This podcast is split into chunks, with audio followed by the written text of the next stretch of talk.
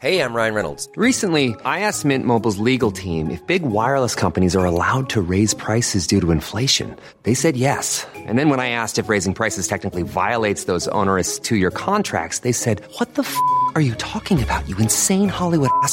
So to recap, we're cutting the price of Mint Unlimited from $30 a month to just $15 a month. Give it a try at mintmobile.com slash switch. $45 upfront for three months plus taxes and fees. Promo rate for new customers for limited time. Unlimited more than 40 gigabytes per month. Slows. Full terms at mintmobile.com. I like to get more. That extra scoop of ice cream, that extra 20% off, and of course, saving at the pump. And now that I'm in the market for a new car, I'm looking at a Honda, specifically the HRV crossover. It's already part of Honda's fuel efficient lineup. Plus, I get more of those extras I love at a price I'm happy to pay, like wireless Apple CarPlay and available all wheel drive. No more cords, and I'm ready for adventure. Find your perfect Honda and get more. See your local Honda dealer today. Why does Comcast Business power more businesses than any other provider? It has technology solutions that put you ahead, like the fastest reliable network and serious savings. Ask how to get a $500 prepaid card with a qualifying gig bundle. Offer ends 10 23 22. Restrictions apply. Call for details.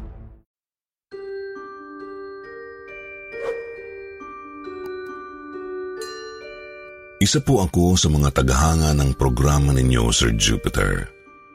Ako po si Duday, 28 taong gulang, isang kasambahay.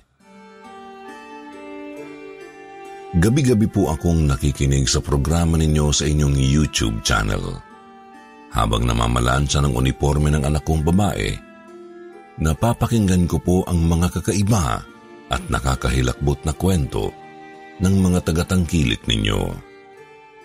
Naalala ko po tuloy bigla ang kwento sa akin ng kapwa ko kasambahay dati sa Makati. Si Isabel, 23 taong gulang.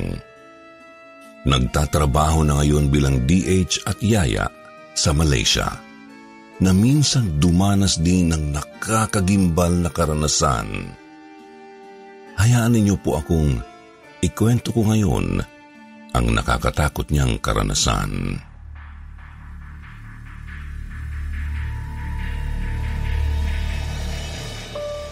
Dati po kaming magkasama ni Isabel sa iisang bahay. Mabait po ang amo naming Australiano na nakapag-asawa ng Pilipina. Meron po silang anak na babae, si Chloe, limang taong gulang. Si Isabel po ang yaya ni Chloe, habang ako naman po ang nakatoka sa mga gawaing bahay. Mahilig sa bata si Isabel Sir Jupiter. Kung alagaan niya si Chloe, parang tunay na anak na niya. Magaan din ang loob ni Chloe kay Isabel. Mabait kasi si Isabel at iba ang dating niya sa mga bata. Madalas siyang lapitan ng mga bata dahil sa kakaiba niyang karisma. Tulad nung naganap ang fifth birthday party ni Chloe. Halos lahat ng bata na imbitado sa kasiyahan tuwang-tuwa kay Isabel. Mahilig kasi itong mangiliti at magpatawa. Isang bagay na gustong-gusto ng mga bata. Nagsimula ang kwentong kababalaghan sa buhay ni Isabel nang minsang nagpaalam siyang mag-day off sa amo namin. Isang linggo. Gusto niya raw kasing kitain ang dati niyang nobyo na si Amante, isang kargador sa Chinatown. Pinayagan siya ng amo naming Australiano at ako ang naatasan na magbantay muna sa kanilang kaisa-isang anak na si Chloe. Nagkita daw sila ni Amante sa luneta umaga pa lang. Naglakad-lakad daw sila habang nagkwekwentuhan ng mga bagong ganap nila sa buhay.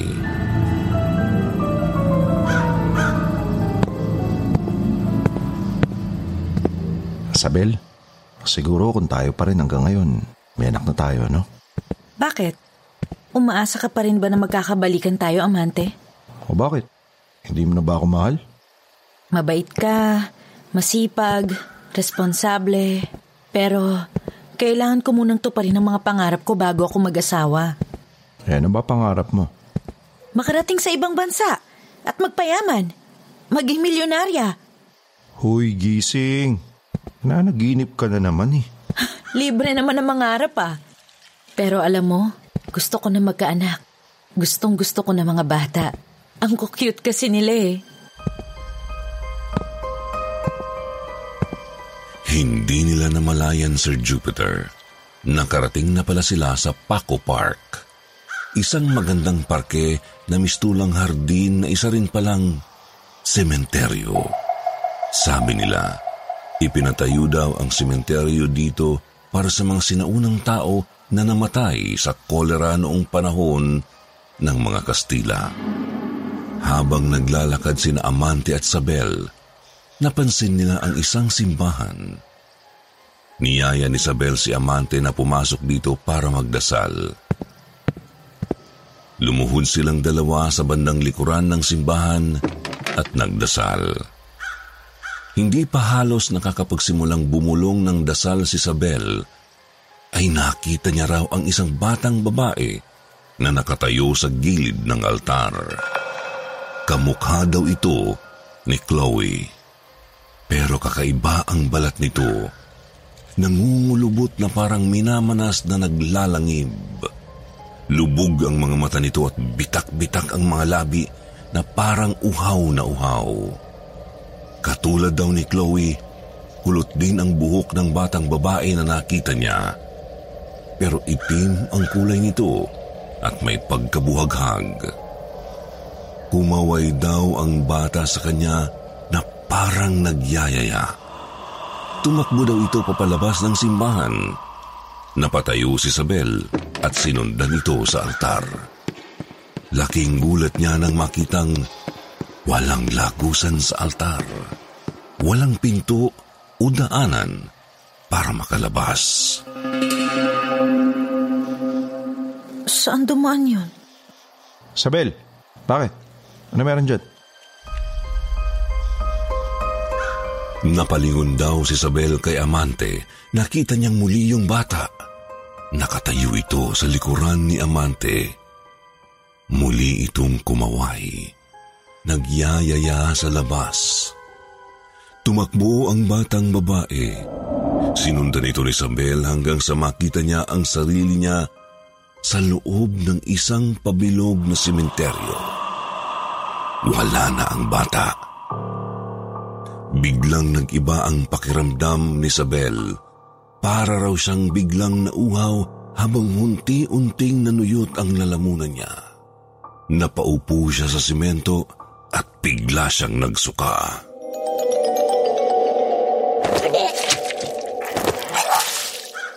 Isabel, ano nangyari sa'yo? Uh, amante, b- biglang sumama ang pakiramdam ko. Tulungan mo ako makabalik sa bahay ng amo ko. Pakiusap lang. Nang gabing dumating sina Amante at Sabel sa bahay, napansin kong may kakaiba na sa kaibigan kong kasambahay. Mukha siyang pagod na pagod. Nagpasalamat ako kay Amante sa paghahatid niya kay Sabel sa bahay. Umalis itong nag-aalala. Dinala ko agad si Sabel sa kwarto niya at inihiga ko siya sa kama niya. Inalok ko siyang kumain pero umiling lang siya kaya hinayaan ko na siyang magpahinga muna. Pinatay ko ang ilaw bago ko isinara ang pinto ng silid niya bago ako pumasok sa sarili kong kwarto. Hindi nakatulog si Isabel ng gabing yun. Hindi siya mapalagay. Nakaramdam daw siya ng pagbilis ng tibok ng puso niya para siyang kinakabahan na hindi niya maintindihan. Halos hindi siya kumain maghapon sa pamamasyal nila ni Amante. Pero nakaramdam siya ng pananakit ng tiyan. Humihilab ang tiyan niya. Para daw siyang natatae na hindi niya maintindihan. Pinagpawisan siya ng malapot. Hinawakan niya ang kanyang mga braso at napansin niyang nangungunot ang kanyang mga balat. Bigla na lang siyang napaigtan sa hinihigaan niyang kama nang makarinig siya ng isang malakas na tunog. May narinig siyang nagsusuka mula sa ilalim ng kama niya. Walang tigil ang tunog nito. Patuloy ang pagsusuka hanggang sa biglang nanahimik sa loob ng madilim niyang silid. Dahan-dahan sumilip si Isabel sa ilalim ng kama niya. Gulat na gulat siya nang makita niya sa ilalim ng kama ang isang batang babae na kamukha ni Chloe. Chloe? Biglang sumuka ang bata ng dugo. Sinukahan siya nito sa mukha. Napasigaw si Isabel at nalaglag sa kama. Yaya, Chloe? what's wrong? Takot na takot na niyakap ni Isabel si Chloe. Uh, uh, nothing. Uh, no- nothing's wrong, Chloe. Why are you still up? Come on. You must go to sleep now. Doon nakatulog si Isabel sa tabi ni Chloe sa kama nito. Kinabukasan, gulat na gulat ang mga amo namin nang makita nila si Isabel na nasa kama ni Chloe at nagtatai ng tubig. Ayaw tumigil ng pagdaloy ng tubig mula sa puwet ni Isabel. Nakita ko siya, Sir Jupiter, na hirap na hirap ang kalagayan. Nakaisip ako ng paraan para tulungan siya. Tinawagan ko si Amante at dinala namin si Isabel sa isang albularyo na taga Maynila. Iba agad ang pakiramdam ng albularyo nang makita si Isabel. Hindi siya naengkanto. Hindi rin siya nanuno. Ano pong sakit ni Isabel? Kolera. Saan niya po nakuha yung sakit na to? Malakas pa po siya at masaya kami magkasama kahapon. Tapos bigla na lang siya nagkaganyan nang mamasyal kami sa isang lumang sementeryo sa Paco. Sementeryo sa Paco? Ang lumang sementeryo na ipinatayo ng mga Kastila para gawing libangan ng mga bangkay na namatay sa kolera. May isang kaluluwa ang sumama kay Isabel pa uwi sa bahay. Kaluluwa? Oo. Kaluluwa ng isang batang babae. Dati itong may sakit na kolera bago mamatay. Siya at ang buong pamilya niya. Itinapon ng bangkay ng bata sa lumang sementeryo habang sinunog naman sa loob mismo ng bahay nila ang mga bangkay ng mga magulang niyang mestisa at mestiso. Doon itinapon ng bangkay ng bata sa pako kung saan patong-patong ang mga nabubulok na bangkay ng mga libu-libong taong namatay sa kolera noong panahon ng mga Kastila. Ipinaparamdam lang ng kaluluwa ng bata kay Isabel ang sakit na naramdaman niya noon. Gusto niyang maintindihan siya ni Isabel. Humihingi siya ng tulong, ng kasama.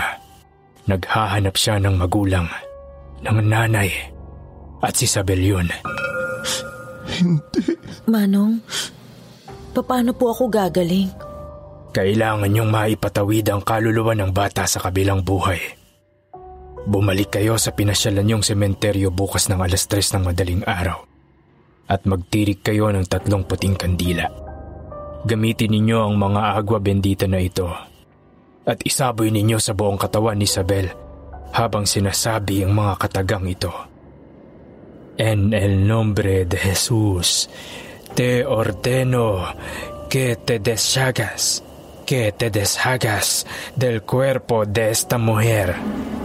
Ella pertenece al At sumama ako kinabukasan ng madaling araw sa Paco Cemetery. Kasama ang mga amo namin at si Chloe.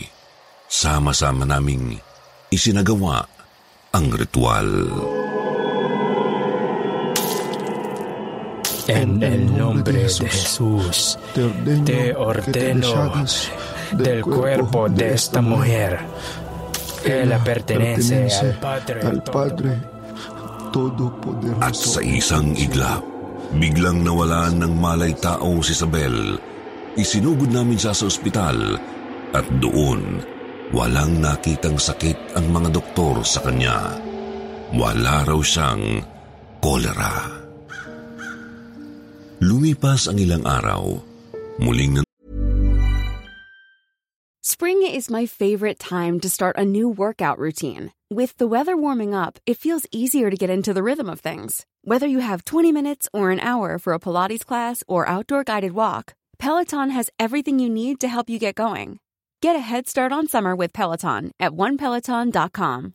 Everyone knows therapy is great for solving problems, but getting therapy has its own problems too, like finding the right therapist, fitting into their schedule, and of course, the cost. Well, BetterHelp can solve those problems.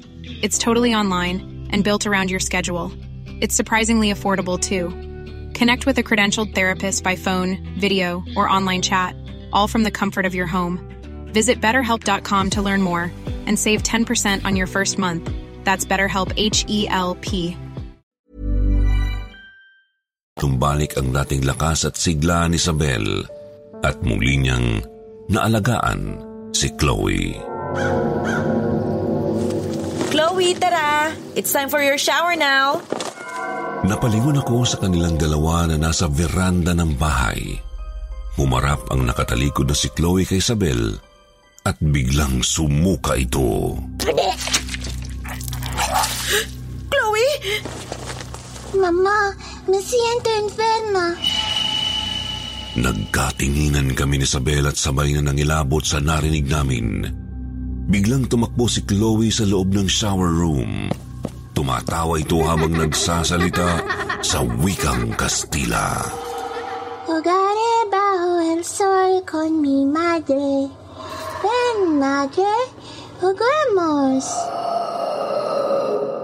At tuluyang gumapang ang hilakbot sa buong kabahayan. Makalipas ang ilang buwan, nagpaalam ng tuluyan si Isabel sa mga amo namin. Nakakuha na siya ng working visa sa Malaysia. Hindi nagtagal, lumipad siya papunta sa bansang ito at doon nagtrabaho bilang DH at yaya ng isang Muslim na bata. Ako ang naiwang kapalit ni Isabel sa pagiging yaya ni Chloe hanggang sa magpaalam na rin ako sa mga amo ko nang ligawan ako ni Amante at yayain ng kasal.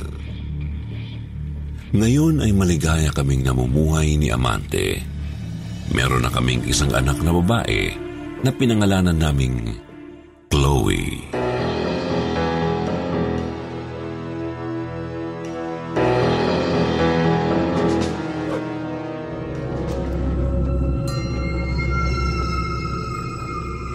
Hindi ako mahilig sa bata. Ayoko sa mga bata. Lalo na yung mga maiingay at makukulit. Yun ang dahilan kung bakit ako nagsumikap makaalis sa compound namin sa Malibay, Pasay. Para makaiwas sa mga kapitbahay kong parang pabrika ng mga batang dugyot, bastos at maiingay.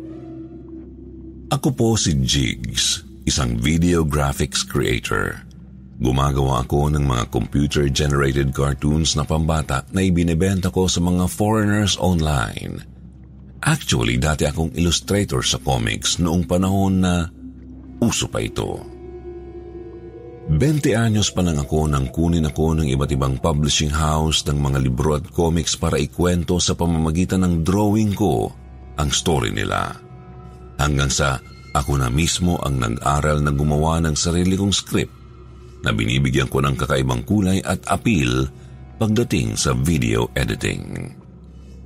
Pero dumating ang panahon na maaga akong na-exhaust sa trabaho kong ito, lalo na nang mapatira ako sa bahay ng tito ko sa Malibay na pugad ng mga batang kalye. Ang ingay nila, nakakastress.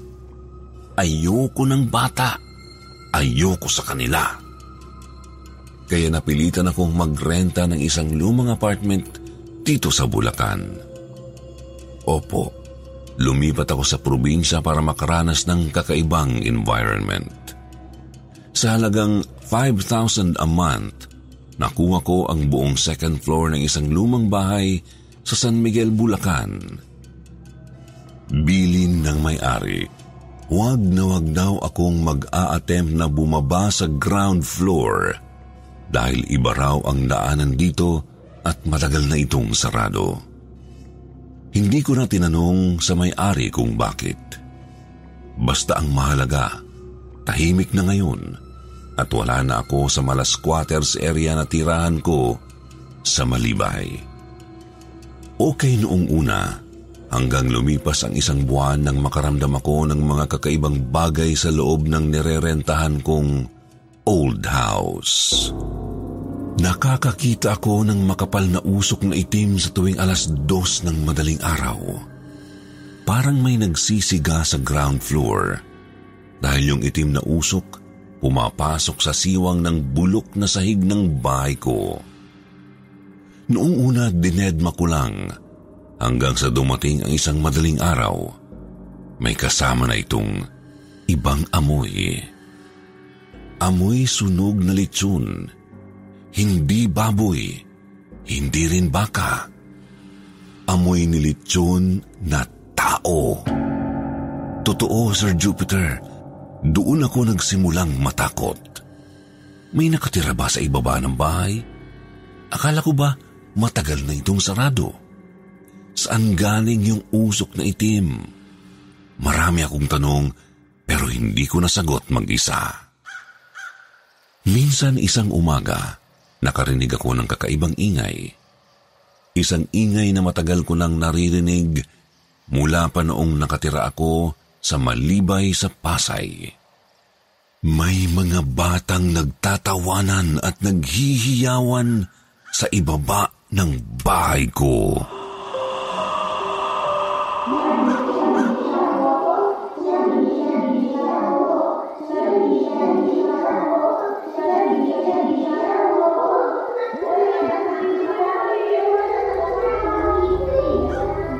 Napasigaw ako sabay suntok sa sahig ko. Hoy! Nakakabulaho kayo! May nagtatrabaho dito sa itaas! Bigla silang tumahimik. Panabog akong bumalik sa harapan ng computer ko at ipinagpatuloy ang trabaho ko. Hindi pa umaabot ng isang minuto nakarinig ako ng tatlong katok sa pinto ko.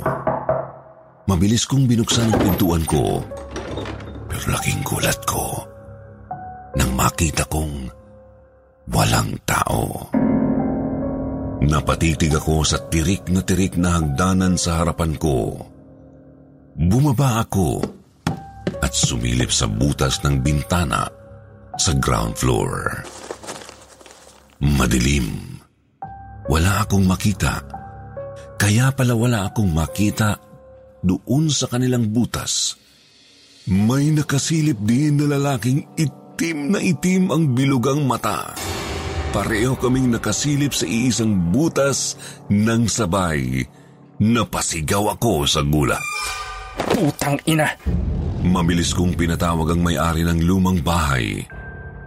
Hindi siya dumating ng gabing yun. Gusto ko sanang itanong sa kanya kung sino ang nakatira sa baba. Pero wala. Iniwasan yata ng matanda ang calls ko. Sumapit muli ang gabi.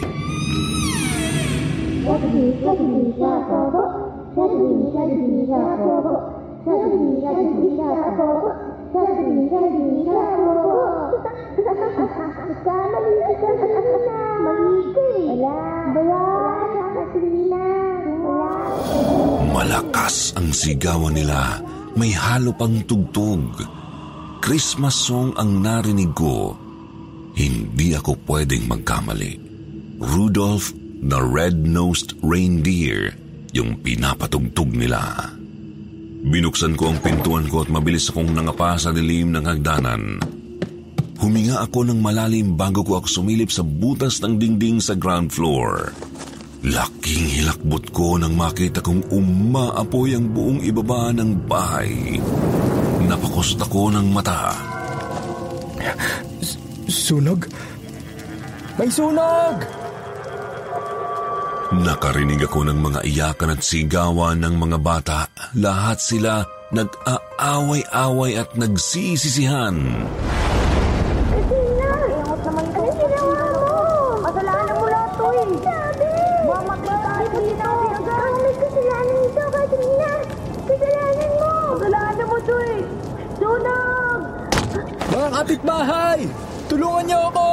May sunog! Jigs, iyo. Anong ginagawa mo? Natigilan ako nang makita ko ang matandang may-ari na nakatayo sa likuran ko. Nasusunog ang mga bata. Hindi sila makalabas. Hindi na talaga sila makakalabas dyan. Dahil matagal nang natupok ng apoy ang mga katawan nila. Matagal na. Pero ngayon ko lang nakita at narinig yung mga bata. Humihingi sila ng saklolo. Kasalanan ko ang lahat. Inilak ko ang labas ng bahay ampunan na mag-Christmas party sila. Bahay ampunan? Oo. Mga batang may kaso sa murang edad. Ang iba sa kanila, mga batang magnanakaw. Yung iba naman, nakapatay na sa edad na sampung taon pa lang. Itinayo ko ang shelter para sa mga tulad nila. Gabi-gabi silang tumatakas kaya inilalak ko ang pintuan sa gabi. Hanggang sa nangyari ang aksidente. Christmas party nila noon nang maganap ang sunog. Yun ang kwento ni Katrina. Huwag niyong sabihing minumulto ako ng mga bata kaya ako sila nakikita. Maaari. Lahat ng nangungupahan sa second floor. Hindi tumatagal ng isang linggo. Ikaw lang ang tumagal ng mahigit isang buwan. Nang sumunod na araw, nag-empake ako ng mga gamit ko at mabilis kong ibinaba mula sa second floor ang lahat ng computers na ginagamit ko sa trabaho. Abala ako sa paglo-load ng computer ko sa mini-truck na nirentahan ko nang biglang Kailangan mo ng tulong? Napatingin ako sa isang magandang morenang babae na may hawak na sunog na rosaryo. Hindi. Nagmamadali ako. Babalik na ako sa Malibay. Ayokong gabihin sa daan. Sige, thank you. Bye. Jigs! Napalingon ako sa dalaga. Ako nga pala si Katrina. Nangilabot ako nang marinig ko ang pangalang Katrina. Mabilis akong sumakay sa passenger seat at sinenyasan ko ang driver na paharurutin ng truck papalayo. Hindi pa ako nakakalayo sa lumang bahay, narinig ko na naman sila. Shaggy, shaggy, shapopo. Shaggy, shaggy, shapopo. Shaggy, shaggy, shapopo. Bilisan niyo yung takbo. Kailangan nating makalayo sa lugar na to agad-agad. Hindi nawala ang mga boses ng mga batang nagkakantsawan habang naglalaro. Sama-sama pa rin nilang pinagkakaisahan si Katrina. Sa loob-loob ko, hindi kaya si Katrina ang sumunog sa ground floor? Ah, ewan. Isang bagay lang ang alam ko. Ayoko pa rin sa bata dahil hindi ako mahilig sa bata lalo na yung maiingay at makukulit. Maging multuman o totoong tao. Hanggang dito na lang. Marami pong salamat. Shaggy di shaggy di shapopo. Shaggy di shaggy di shapopo. Shaggy di shaggy di shapopo. Shaggy di shaggy di shapopo. Kailangan mo ng tulong? I like to get more. That extra scoop of ice cream, that extra 20% off, and of course, saving at the pump. And now that I'm in the market for a new car, I'm looking at a Honda, specifically the HRV crossover. It's already part of Honda's fuel efficient lineup. Plus, I get more of those extras I love at a price I'm happy to pay, like wireless Apple CarPlay and available all wheel drive. No more cords, and I'm ready for adventure. Find your perfect Honda and get more. See your local Honda dealer today. Why does Comcast Business power more businesses than any other provider? It has technology solutions that put you ahead, like the fastest, reliable network and serious savings. Whether your small business is starting or growing, you need Comcast Business. Comcast Business, powering possibilities. Ask about Comcast Business Internet and Security Edge. Or find out how to get a $500 prepaid card with a qualifying gig bundle. Call or go online today to learn more. Offer ends 10 23 22. Restrictions apply. Call for details.